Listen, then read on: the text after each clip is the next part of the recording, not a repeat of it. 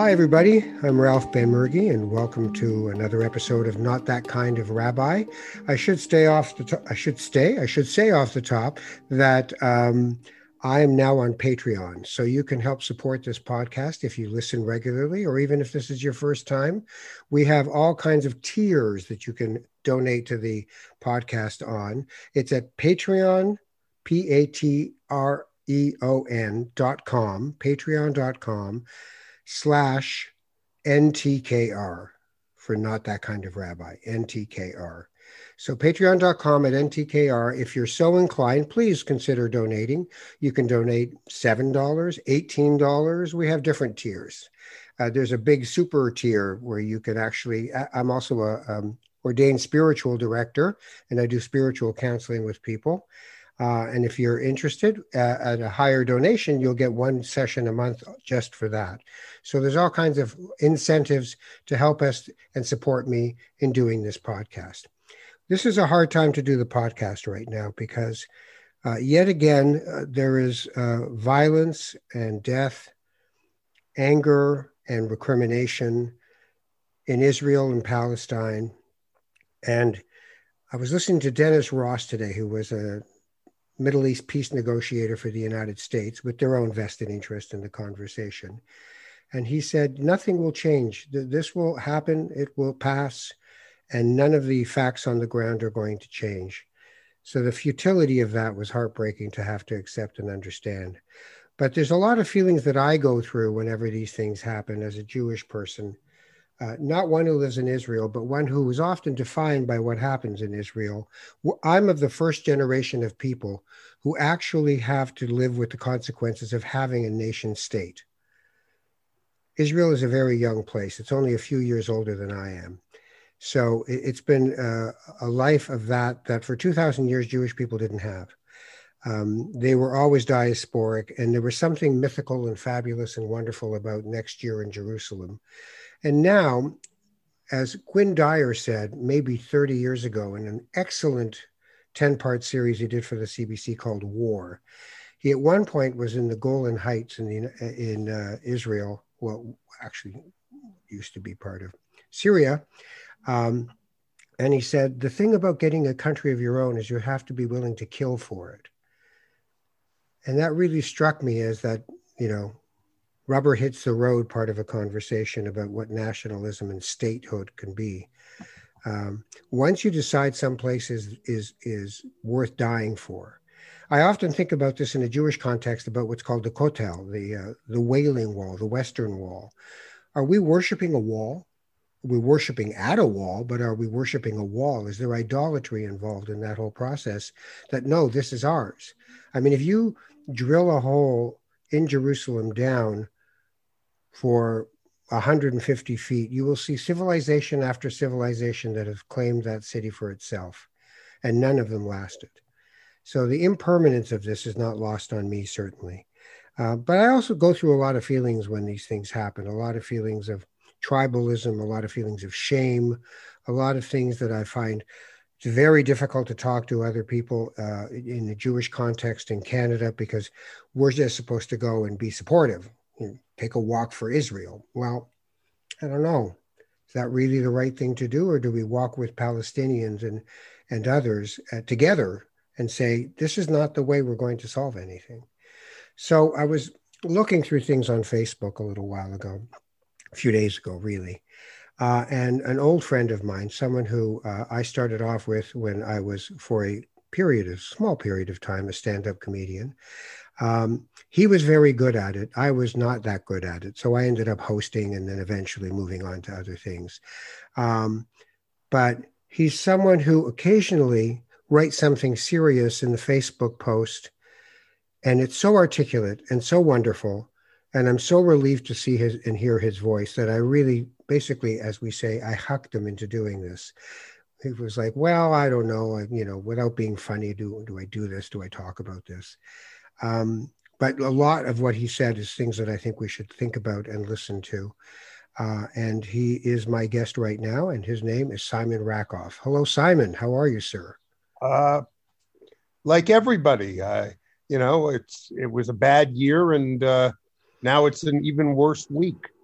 So yeah, that's true. As I said, it could have ruined a good month when I saw the news. But what what uh, what goes through you when you see things like this in, in in in the Israel and Palestine conflict? What goes through you? Well, despair, like I think many, you know, people on any side of this.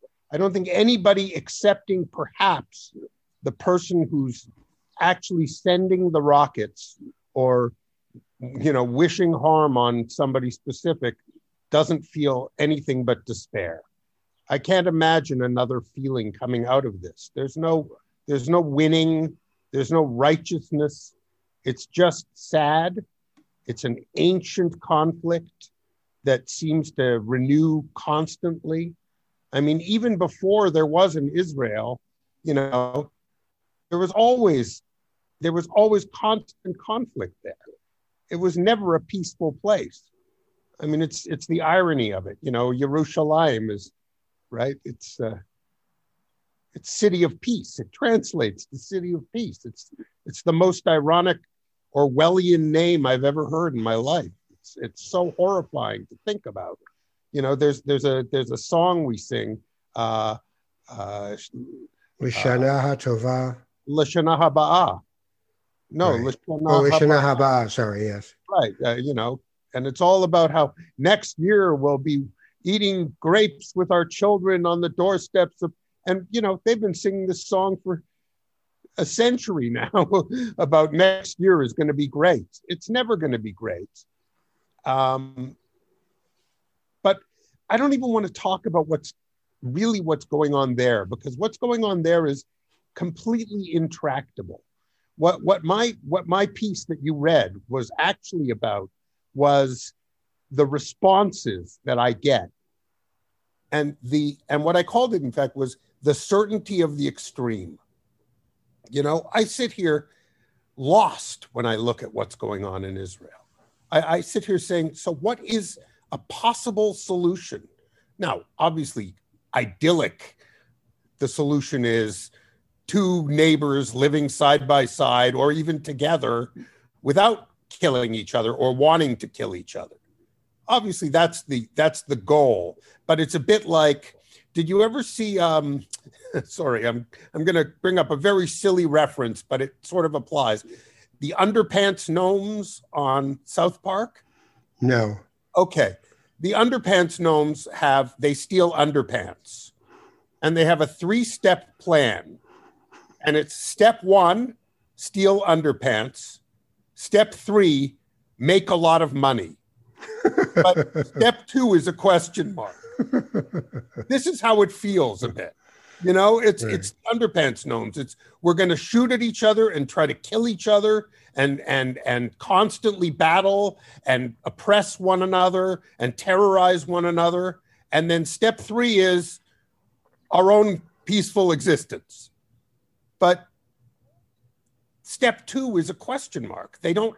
There's no. There's no bridge that I can see um, to you know actually a life that is livable there. I, again, unless something major shifts in all the cultures involved, in all the people involved.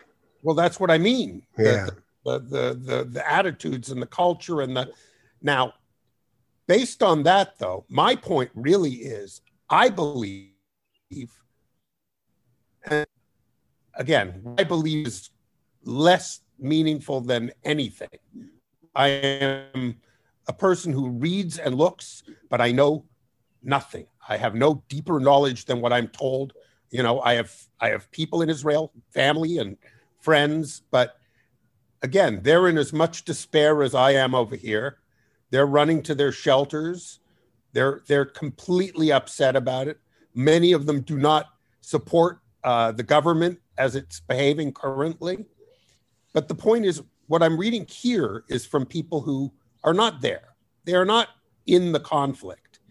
And their certainty about what they know about who's right and the side that they take and are so sure. When I posted my piece, which is essentially saying only the moderation and de escalation can work. I was accused by people on both sides of that conflict of being on the other side. You know, I said, let's all get along. Let's let's let's you know cool down the rhetoric. And the response to that is, oh, so you're with them. Right. You know, there's no there's no middle ground with an extremist. Did you did you um, were you conflicted about even posting that? Totally. And I only did it because I couldn't stand reading what I was reading from everybody. You know, people people are saying this is not a simple simple problem that you know that there's an obvious answer or an obvious bad guy and and just saying that is going to get me in trouble i mean the reason i didn't want to come on here is because i'm actually afraid of people attacking me just because i'm willing to say i think that there's you know there's there's a position that isn't these guys are them and these guys are them and this is the problem with all of these kinds of conflicts is that the extreme are loud. In fact, I would suggest hold on, hold on, you're hold on, you're hold on, are the hold majority on. Hold in on. Palestine and in Gaza. Simon, your your connection yes. is is is uh, stuttering. Uh, oh, I'm sorry. Is it back? It's back, but I've, this this is the second time there's been this sort of stutter. Is your connection connecting to a faster network? We'll see if that helps. That should help. Okay, sorry about that. I'm going to go back then. Yeah. Okay. My concern is that the people who are talking about this, the loudest, in my opinion, are not the majority. I think that most people in the in the conflict itself would rather be living their lives peacefully more than they would like to wipe out the other side or subjugate the other side. That's my personal belief. I don't know if it means anything or if I'm right. But I think that what happens is in most conflicts, the extremists are loud, they take over the narrative, and the people who don't want to fight are quiet because, like myself, they're terrified of being drawn into it. Right. I didn't want to say this. I didn't want to be on your show to talk about this because I'm afraid of what people are going to say. I didn't want to post what I posted because I was afraid about being attacked, which of course I was. I had somebody say, Well, you're both sidesing a genocide. That was the first comment I got right. on my post about, you know, and and and the fact is, that person doesn't know anything more than I know. You know, they're reading the exact same things I'm reading. They've just decided to take a position. And I then got other people from from the other side of extremism saying, you know, it's our birthright and we're entitled to that place and blah blah blah and we should take it all and if they don't like it too bad, you know, and I'm just like this is not an answer.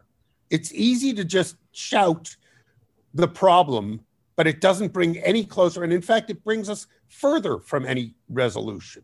The more there's anger and and volcanic eruptions, the less likely it is that the that the fighting is going to stop, that the buildings are going to not be firebombed, and that the rockets are going to stop flying. It's not going to happen when people are determined that their side is important. The other side is that people are not monolithic. You know, it's like when we look at America. Let's let's take America as an example, right? And people were like, "Oh my God, America's so stupid and right wing and this and that." That's only half of them. There's a whole half that feels exactly the opposite way. But people tend to put, you know, one face on another on the other. We're all different, but you're all the same. Is a very common thought process that happens the notion that all Palestinians want to wipe Israel off the map is ridiculous to me. The notion that all Israelis are unwilling to compromise for peace is equally ridiculous. That's not how it is. But extremists have to paint the other side as the evil because that's the only way that their argument makes any sense. So but when you when you think about your own sorry, when you think on. about your own uh, life as a Jewish person. What is this doing to you in terms of your Jewish identity? Well, it's horrible because to me, again, Judaism has always been about, I'm not a religious person at all, but I am very Jewish in my historical and the sort of moral lessons of the of the culture. You know, to me, the most essential thing about Judaism has always been tikkun olam, healing, healing the world. Yes. You know, and that to me has always been sort of the most defining characteristic of our culture. You know, the Jews invent medicines and technologies and then give them to the world to make things better. This is this is this is how I look at us, right? And Israel again is brand new. You know, Jews in their own homeland. It was thousands of years ago, and then it was what 70 years ago, 75 years ago, whatever it was, 48. I'm not going to do the math. But we are we are the dispersed people who have been to every place in the world and learned from every culture in the world and contributed to every culture in the world. This is who we really are. The idea of us as a nation state is new and frankly strangely counter to our actual history, which is strangers living amongst others, but still being ourselves, you know, the outsider within.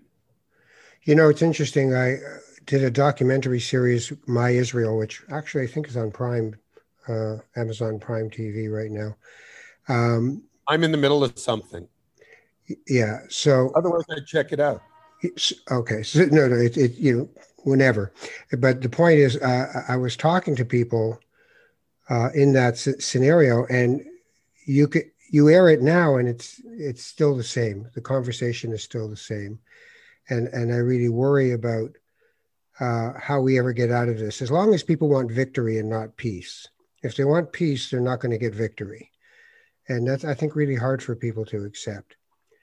Um, but one of the people I what is the sorry, but what is the end game? Is what I always wonder in these kinds of situations. Well, you know, it's no different than interpersonal relationships. What is the end game when people get divorced? Is it to get to win, or is it to coexist, get along, and move on? Uh, and people personally have enough trouble trying to, to navigate those things. And one of the things is fear and, and fear of scarcity as well.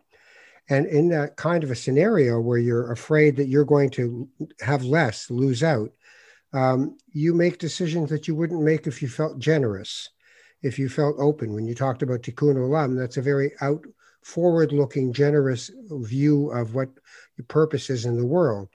If it's about survival, especially in, in light of intergenerational traumas on all sides, then it triggers this idea of us or them. And uh, it, it, we have to survive. And if they don't, that's not our problem. It's us having to survive. And everybody can be infected all over the world with that virus. But there was one guy who was um, uh, an American who had moved to Israel and was uh, in the occupied territories as a settler and had his little radio show. This was before podcasts, had his little radio show. And he had, we had uh, we taped something where I was on with him. Uh, and he said, Well, why don't you move to Israel? I mean, if you're really a, a, a, righteous Jew, you should move to Israel. Uh, he'd moved from Michigan, and he said, You know, anybody who stayed behind in Michigan, they're not. They're not really being Jewish. They should be here if they're Jewish. And I said, Well, actually, I don't see it that way. I'm diasporic. Uh, we were Moroccans, now we're Canadians, and we're Jews that move throughout the world.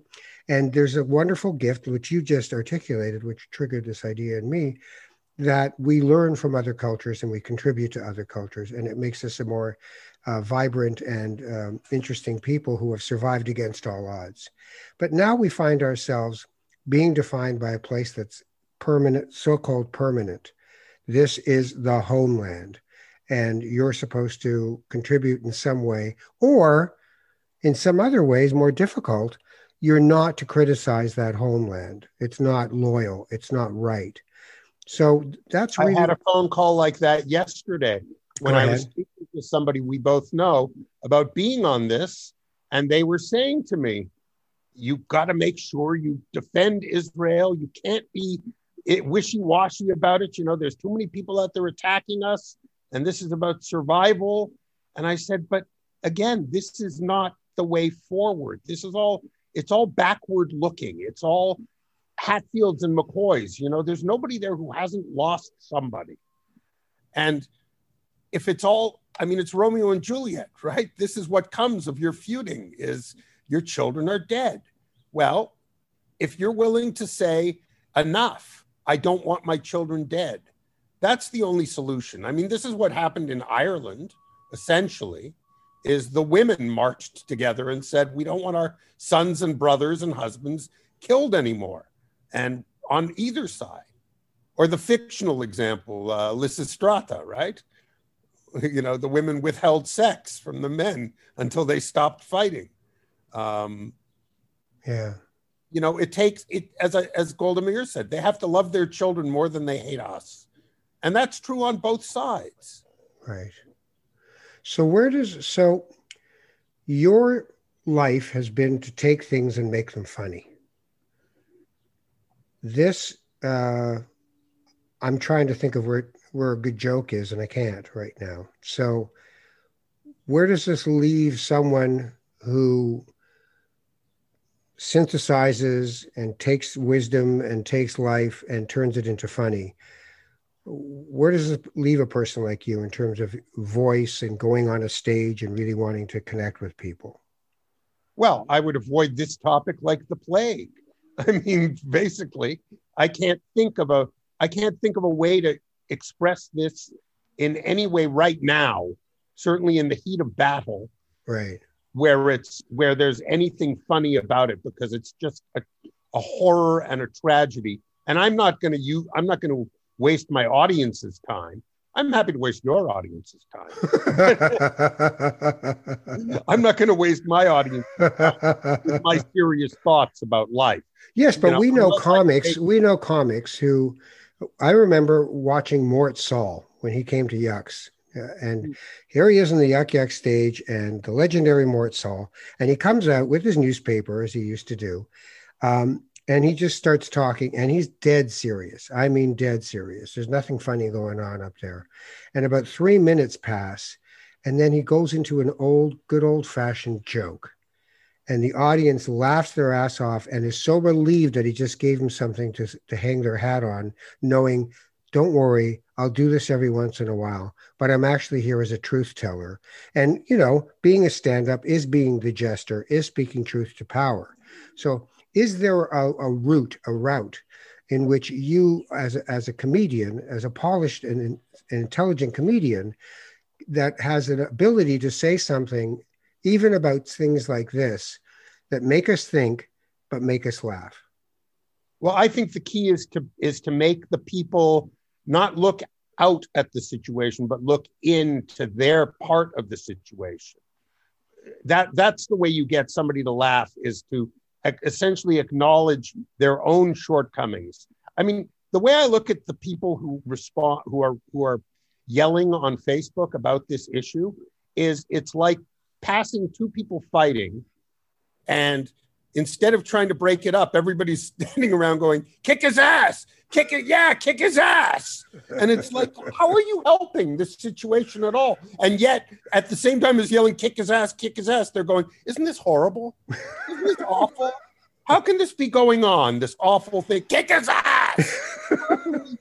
live like this, people? Please, people. How can we? Yeah, yeah, in the teeth.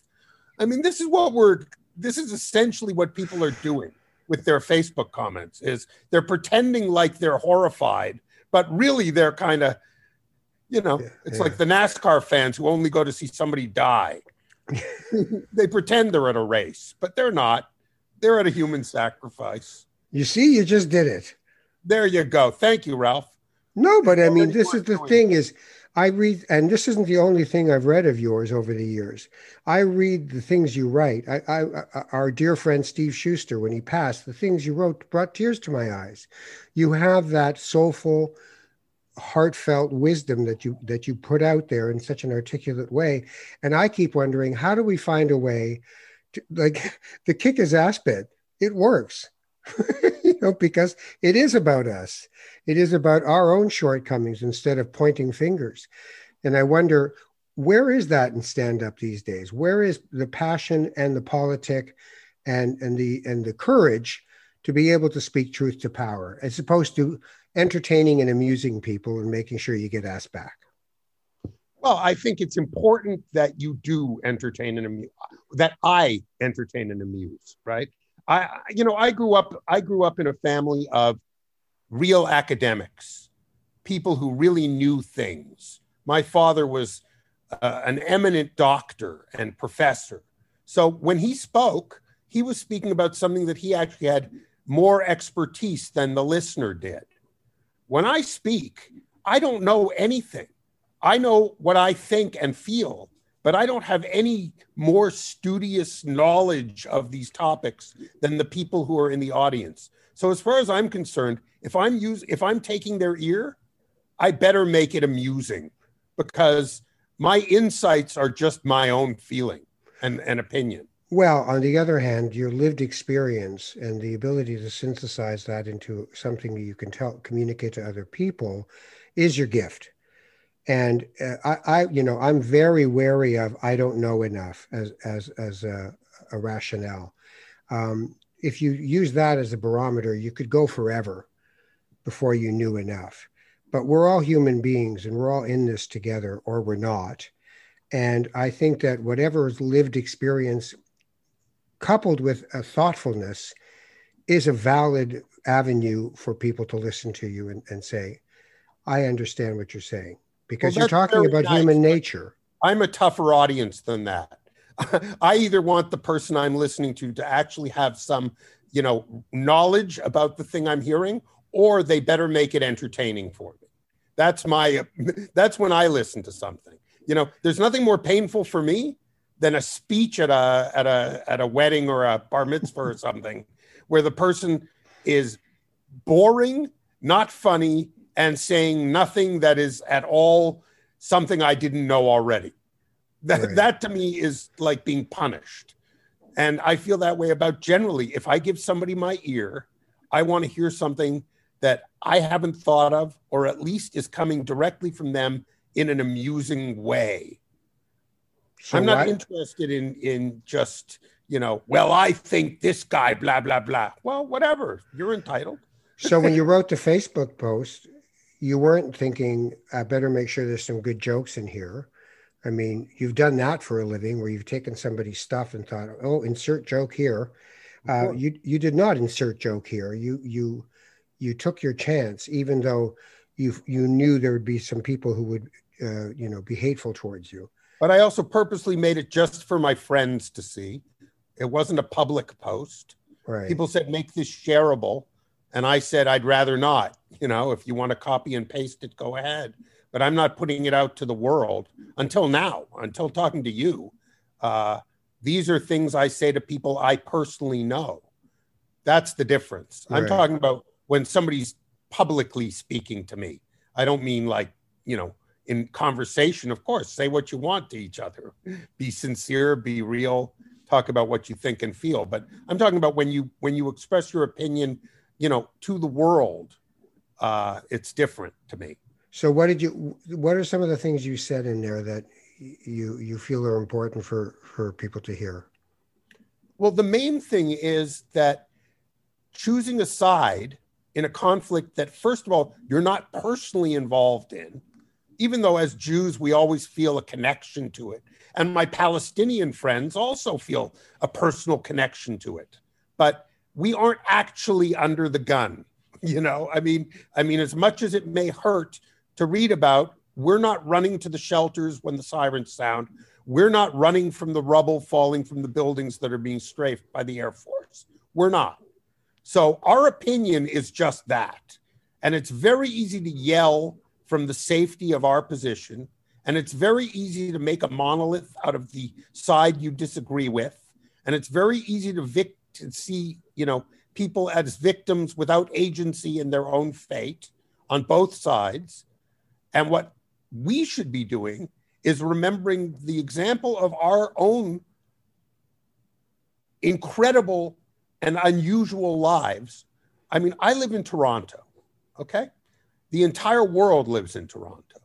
My, my, my, my analogy for Toronto is it's like a it's like Pangea. It's like the, all the continents came back together and squished together in one little space. And here we have the entire world living next to each other. I mean, you know, Pakistanis and Indians and Irish and English and and Turks and Greeks and every global conflict that happens, those people escaped to come here. And the main rule here is you don't have to like them, but you have to accept that they live here too.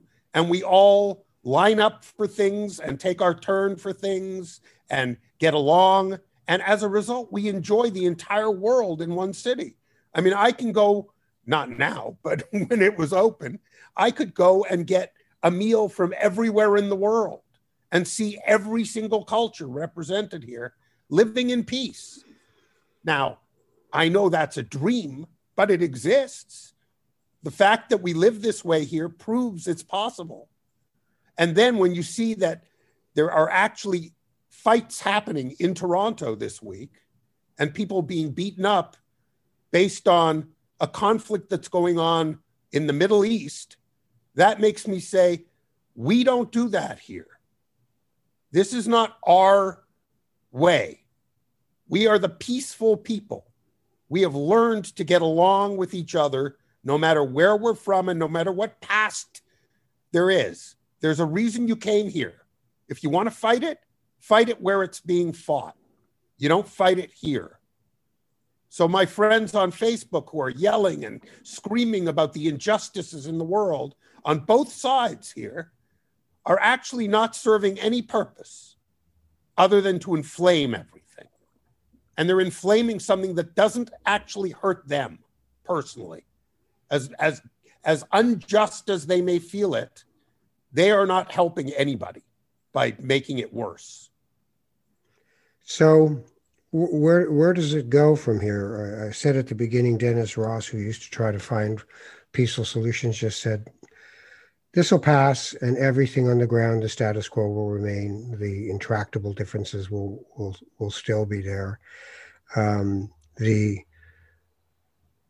the hatred that is in some people and the fear that is in many other people will all be there. Like what what good comes of this? Uh, is there something that we should be able to glean, something that's worth thinking about or perpetuating?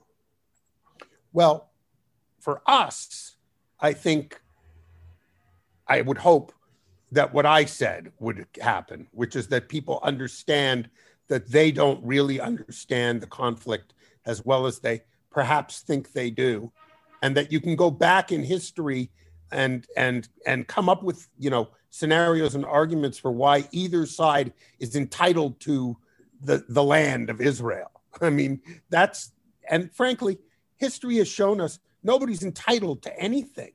I mean, the world is a horrible, horrible history of conquerors and the conquered and people usurping their authority. And, you know, I mean, I mean, we celebrate Canada Day. That was a point I made. Yeah. We celebrate Canada Day with fireworks and parades and our flags waving.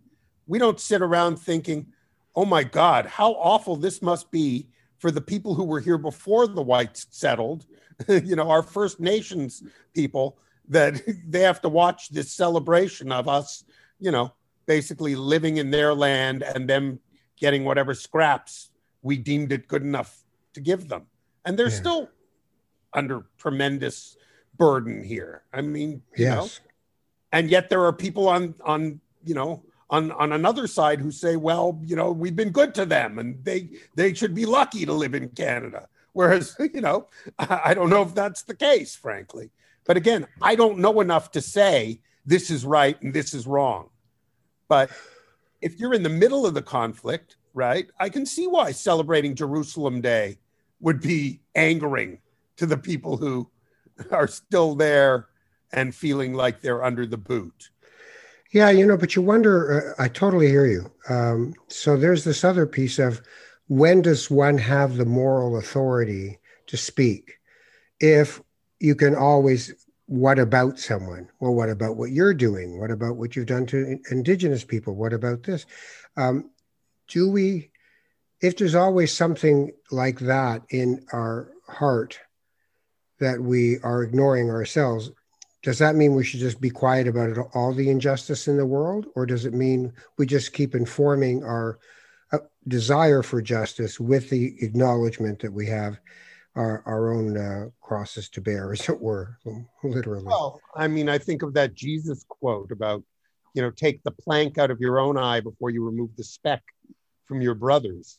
Right. Um, i'm just saying i don't have any moral authority to speak on anything but at least i'm sort of aware of that. I mean if you want to really be a moral person you don't get to live the way we live you know gandhi walked around in a bed sheet. You know why i have a nice shirt? Because somewhere in the third world somebody is working for pennies a week to make my nice shirt so i can afford it. I mean i'm okay aware- so but here's the thing there uh, and i've done a lot of work in the environmental movement and communications and um, so Mobil Oil will will have told people uh, that uh, it's personal responsibility that you have to change. Uh, you're the one who's consuming our, our products and demanding them and, and creating emissions. But I've always been of the belief that you change the playing field, not the player. I have to work within the system in which I am. Doesn't mean I try to exploit it thoughtlessly. It means I'm conscious of the things that are happening that have ramifications. And I personally try to do my best, but I'm not the problem. The problem is systemic. The problem is, is, is an economic system that sees people in a certain way. The problem is, you know, and, and so on and so on. So that really, if we want change, yes, of course, be the change, uh, as they say. But on the other hand, you also need to be able to say, no, no, we demand that the powers that that are really manipulating the, the situation, they must change. So if you have, you know, some people would say that in the Israeli conflict, the governance model is so broken that you really will never get change on that side. And on the other side, the Hamas model is so broken, the Fatah model is so broken that the leadership and the governance are so in disrepair in so many different ways. In the United States, if you don't have literally a billion dollars, you can't run for president. So change the playing field, make it so that these things are not the norm, and then a change will happen. But all of those historically, all of those kinds of changes have come from within. It's always the, the people at, underneath those systems that make the change. You know, the French Revolution, the the the Russian Revolution, the you know, it's not it's not an outside angry world that makes the change for those people. It just right. It, it doesn't happen that but way. don't point at each other and say, you know, you have no moral right to speak. You have, you know, you're the problem. You're wearing that, that T-shirt. is the the the the don't be so sure about your position as an extremist on one or the other side of a conflict as complex as the one we're talking about. We're not talking about, you know, it's interesting that that the same people who are who are discussing what's happening in Gaza as genocide, I don't see one post about, you know, the Uyghurs that are being literally destroyed, yeah, the or, the, or, the, or the or the Yemen crisis, yeah. which truly there's no negotiation attempt. There's no there's no let's try and get along. These are actual genocides. Genocides. And I don't see anything about them. You know, people people are people are subject to what they hear and read in the news, even though they think that they're, I don't want to say woke, but I mean, yeah, you know, yeah. even though people think that they're aware of what's going on in the world, we only know what we're told. We're not there. And yeah. You know, in the, in the work I do as a spiritual director, the, the idea of the universality of our existence, the spark that we all have that connects us in a, in a way.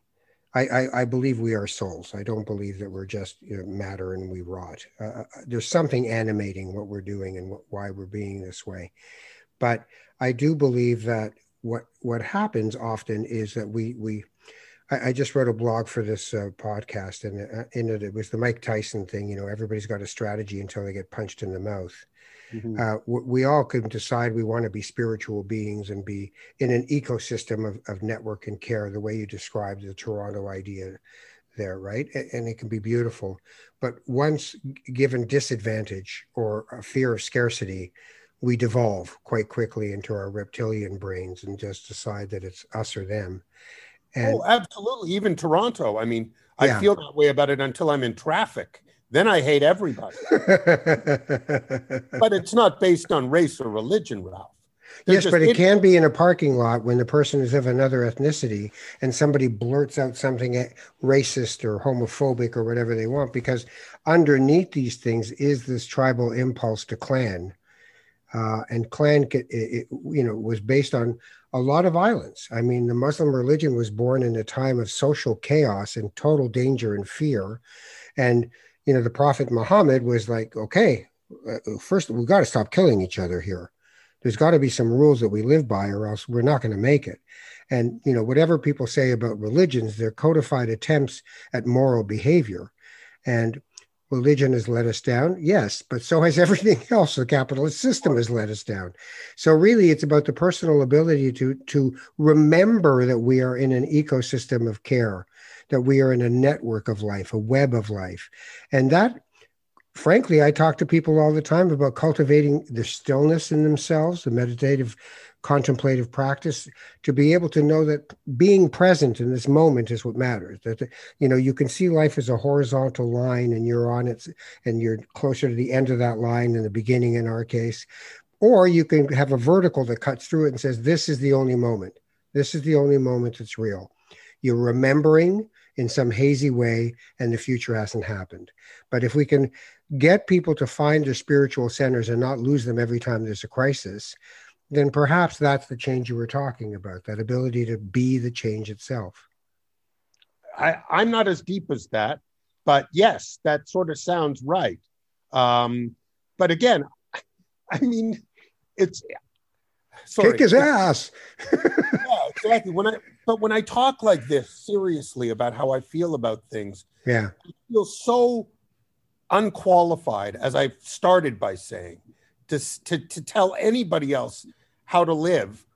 And again, the only thing that I come away with when I read all these comments is, but who are you to tell me or anybody else? You know, I'm aware at least that I have no moral authority to speak on this issue, you know, where it's clearly been going on for thousands of years and everybody involved is is being tormented by it and it's and it's intractable.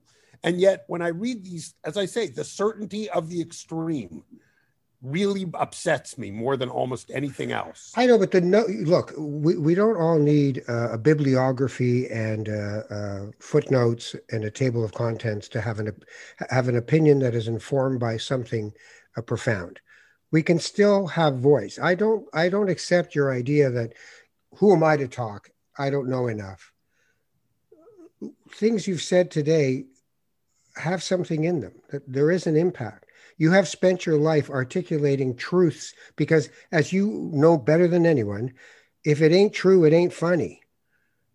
And in the pursuit of knowing, no, wait a minute, I'm making that up, as opposed to, wait a minute, this is a sincere truth, reality of uh, of things. You know the difference, and you know I've lived this in the same world you have, where there's the real laugh, the one that they couldn't think or or wonder about or filter through. They're just laughing. They're just from their gut laughing. It's like when Sam Kinison used to go on stage and he'd talk about marriage and he'd talk about the guy, you know, with a nail clipper clipping grass and go, I hate my life. People were laughing their ass off because there was an element of truth to it. So, oh. so if you spent your life being a truth teller, you have to know that there's a certain basis from which you come from, which is about being sincere and authentic. Okay here here's while you were saying that here's what went through my head which is i agree with you if there is some solution in mind in what you're saying what i what i find impossible about this situation is that people are yelling but there's no actual answer or end game in their, as I said, underpants gnome. You know, right, right. Kick his ass. Step three, everybody's happy, but there's no step two. That's a question mark. So if I if I express my opinion about how this uh, wealth disparity that's going on so badly right now is ridiculous, I have a solution. Yeah, tax them, make them pay their share so that there is enough money for education and medical things and etc. that people need, and they can have one billion dollars instead of twenty billion dollars. They'll be okay. Right. right? Okay, but I have an answer that makes sense. But on but the if, other, but on the other hand, if you use your creativity, which you've cultivated over a lifetime, to engage in problem solving with a group of people, you're as welcome and legitimate in a room of people saying, we're going to do a hackathon basically on Middle East peace, because your creativity has meant that you think laterally. You don't just think vertically, right? That the minute you hear something, you're already going sideways to think, what are the other pieces that make this a whole? So you take that gift and you apply it and not say, oh, well, except I'm not a Middle East expert. I can't describe the movement of the Hashemite kingdoms to Iraq and Jordan and the fallout from that and the Palestinian reality in, in Jordan right now of 70%, blah, blah, blah. I can do a lot of that, but that doesn't mean I have more right to, to, to say, so as a human being, what are some solutions that might work in terms of conflict and mediation and, and peacefulness? right? Well, the, the Irish solution to me is the one that makes the most practical sense. That that the peace-loving people, you know, that group. I mean, I, I posted a picture of those those Muslim and Jewish women gathered together in in solidarity against the the, the, the violence. Um, that the peace-loving people not be afraid. I mean, part of the reason I agreed to do this is because I said nothing gets better if only the extreme are willing to speak. you know, so I, I I'm I'm doing this in complete terror, as I said, because I'm just waiting for the for the backlash from from my appearance here. Yes, but, and and the anonymity of, of the people who are hateful is also the just. I mean, I've I've worked for, for many years with political people who I believe in, and uh, you got to be able to take your chances because uh, it, they get they win the other way. They scare you out of talking. They take over the stage. They get the megaphone, and they win. And reasonable people lose.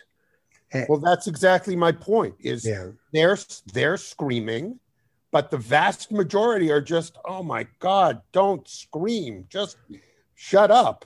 But yeah, but they should. If, if, that that the vast majority who are reasonable say enough, enough. That's that's the solution ultimately is people of good faith, people who actually believe that it's possible to get along, that it's possible not to kill each other. When you talk about the timeline and this is the only mo- moment, if they forgot the the unbelievably horrible history of of wrong on both sides, of, of the injustice of everything that's happened to this point from everybody.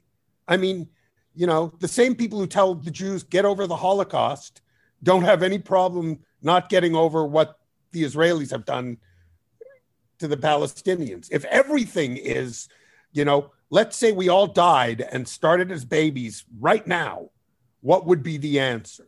you know, in terms of what you were talking about. There's only the yeah. present. Yeah. Um, that would be the key to, you know, truly a blank slate. Well, the other thing I learned from somebody who is a conflict mediator, uh, he had somebody who he was going to be going on a road trip with him and his wife and this couple. They this couple had invited. This is before the pandemic. Another couple to go with them, and the other couple were Trump supporters in the states. And the guy who was coming from Canada was like, I don't know what I'm going to do because if this conversation comes up, it's not going to be good. And then he said, What am I thinking? I'm a conflict mediation specialist. What would what would I suggest to a client? And what he what he did was he said, What I became is genuinely curious, not to ensnare them or to trap them or to prove my point. But I really wanted to understand what it is that motivated this person to believe that Trump was a good idea. And he said, that allowed them voice. They weren't fighting through me. They weren't waiting for me to go on the counterattack. They were listening to my story, which in the end became a story about loss loss of a way of life, loss of status, loss of income, and that this was how it was manifesting itself in a strong, you know, militaristic, authoritarian voice that said, I will save you from all of this, that you are the best thing that ever happened. But he was curious. And I think if we were genuinely curious about the experience of the so called other, it might get us into a place where together, using the creative forces within us, we could come up with something a little more viable than tit for tat, which is all we get now. Well, I had a very conservative, I have a very conservative friend in Western Canada, big surprise. And he lashed out at me once. He basically, because of a Facebook post about conservatism and blah, blah, blah, I made a joke that was whatever. And he, fi- and he finally said, You know, I am so tired of being called a racist and a this and a that goodbye, fuck you, and cut me off. So I called him and I said, hey, man, like, I'm not calling you that. I'm sure you have completely different reasons for voting the way you vote and thinking the way you think that have nothing to do with being you know a racist or hating the minorities or or this and that i'm sure you think that your view of how the money should be spent is the reasonable one. And I know you're a good guy. We've been friends for years. We've never had a personal problem. Why should this come between us? And he said, You're right. I just get so tired of hearing these things. I'm sorry. He added me back. You know, it's very easy behind a keyboard and a screen to just assume that the worst of whatever you're reading and hearing from people. But if you actually engage people personally and as you say, find out what their actual th- thoughts and motivations are, you might be surprised to yeah. find out that they're actually, oh, okay, that's not so crazy. And they want to be heard. I mean, so many people do not feel heard. It's like when you do a Q&A at the end of a, a panel discussion, most people don't ask a question. They make a statement and people get frustrated because the person's making a statement but really they're making a statement because it's the first time they've had public voice they don't have a platform. Unlike you, they don't get to walk out on a stage or me do things like this. And when they finally feel like they're going to get their say, they really want to have their say. But so many people's lives are lived with this sort of shut up and get along and stay put, you know, show up, shut up, and perform. That, that's the kind of work life that we're, we're supposed to live.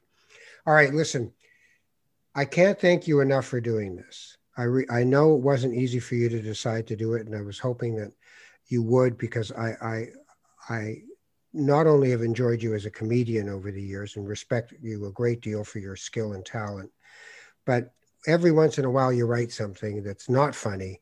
And I think that was beautiful. That was like I read your piece, and believe me, I read Middle East stuff like crazy. And I read your piece, and I, I turned to my wife and I said, Old friend of mine just wrote this thing, and it's dead on. It's dead on. This is the best balanced conversation that a person should have about the situation, even though we're all conflicted. So I, I really want to thank you for doing that. I really appreciate well, it. I, I appreciate it. Um, I hope I'm not, you know, uh, get in big trouble for this, but whatever. I guess you got to risk it so that maybe maybe the moderate voices get a little courage to speak up and say enough with the hate, because yeah. that's really the problem, obviously. Yeah, yeah. Um, oh, and if people want, they can actually hear me be funny. I made a comedy album. You wouldn't know it from this conversation. that's how I make my living. Uh, it's called Surrounded by Idiots. You can get it on Apple Music or Amazon Music. Just download it. And uh, if they Google know, Simon Rakoff, is it on your own website too? Yes, the links are on my website, simonrakoff.com. Rakoff is R A K O F F. Yes. So simonrakoff.com, or they can, and what's the name of the album again? Surrounded by Idiots. Very nice. Very nice way. Nice speak. That's the way you speak for people. No, exactly. from this to that. so kick his ass. Um, Simon Rakoff has been my guest on Not That Kind of Rabbi. Uh, you will also, when we get out of this pandemic, be able to see Simon in performance around the country. And uh, he's on the debaters every once in a while as well. Right. Yes. CBC radio. Yeah. And uh, is a, a, wonderful comedian. I've seen uh, Simon do stand up from literally the first time he ever hit the stage at Yuk Yuk's. So we go back to the beginnings. And once you're in this fraternity or sorority or whatever, I'm doing one of these with Katie Ford, by the way, in a little while. Oh, cool. So, yeah. So um, we're, we're, all part of a, a group uh, together that uh, have lived an extraordinary and unusual experience that most people don't get to have of getting up on a stage and making people like laugh. being Jewish. You know, you're sort of like you're you're in the society, but you're not of the society. you know, we're sort of looking at it from from here which is why so many Jewish people ended up in that, and why people of minority end up in stand up is because they're pressed against the glass of somebody's civilization and they see it from a different perspective, which makes it a much funnier and more observant because you have to be to survive. Exactly. What's the format? What's the code? Got to figure them out, right? That's why Thanks you say again, A at the end. Oh, my pleasure, Simon. Pleasure. You take care. Uh, tri- tri- www.patreon.com slash NTKR if you want to donate to uh, my podcast. I truly and deeply appreciate it. Uh, and Not That Kind of Rabbi is my Facebook page. You can go there as well and say hello. So take care of each other and be well. And may we get through this uh, and find a, a way to to live from our true spiritual selves towards each other and to think of love, not hate. As, as corny as that sounds, you know, talk to people who are on their way out in palliative care, the only thing that has mattered to them is love. Who have they loved and who has loved them? And what have they done that has been worthy of being remembered for? So take care of yourselves, and we'll talk to you soon on Not That Kind of Rabbi. Bye.